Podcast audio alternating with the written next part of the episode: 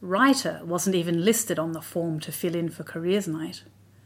Crestfallen, I chewed the end of my pencil. Clearly, I needed a plan B for my life. Eventually, I ticked the adjacent boxes for pupils without a vocation for the sciences journalist, lawyer, teacher. I urgently needed an alibi while I worked out a path to my goal. Whether or not they knew it, my teachers had been laying the groundwork that led me to a writing career. They instilled a love of literature and wonder at the power of language in the heart of an adolescent with an inchoate longing to become. It was, however, a maths teacher who early on lit up my life when she told me, joking perhaps as I sweated over pages of algebra, that I'd better stick to my stories and get an accountant to handle the maths. I was jubilant.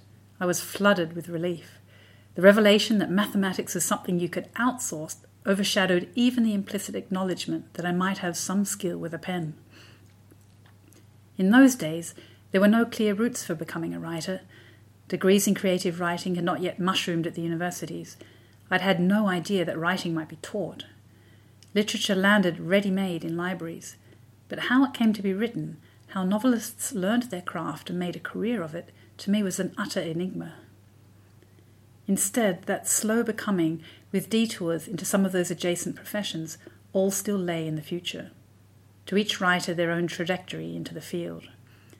But if, finally, I found the courage to make the leap into fiction, the seeds were laid by my teachers in my Australian secondary school.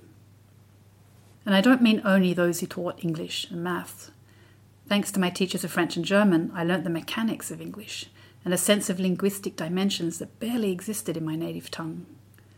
My history teachers, meanwhile, made sense of the past with narrative arcs that nudged me towards the outside world. My English teachers, though, loomed larger than life, thanks partly to their eccentricities, partly to the passion they conveyed. They exposed my adolescent mind to words that moved or thrilled me, to language that made me think. As school progressed, I started to take risks in my creative work. That they took my efforts seriously was enormously encouraging. It was at this I came to realize that I wanted to succeed most of all. Most of those teachers were women. Intellectual, idiosyncratic, their personalities made everything memorable. One was a red headed Scot with an accent we tried to emulate. Another brought Shakespeare compellingly to life. Another still was enraptured by Donne and Yeats.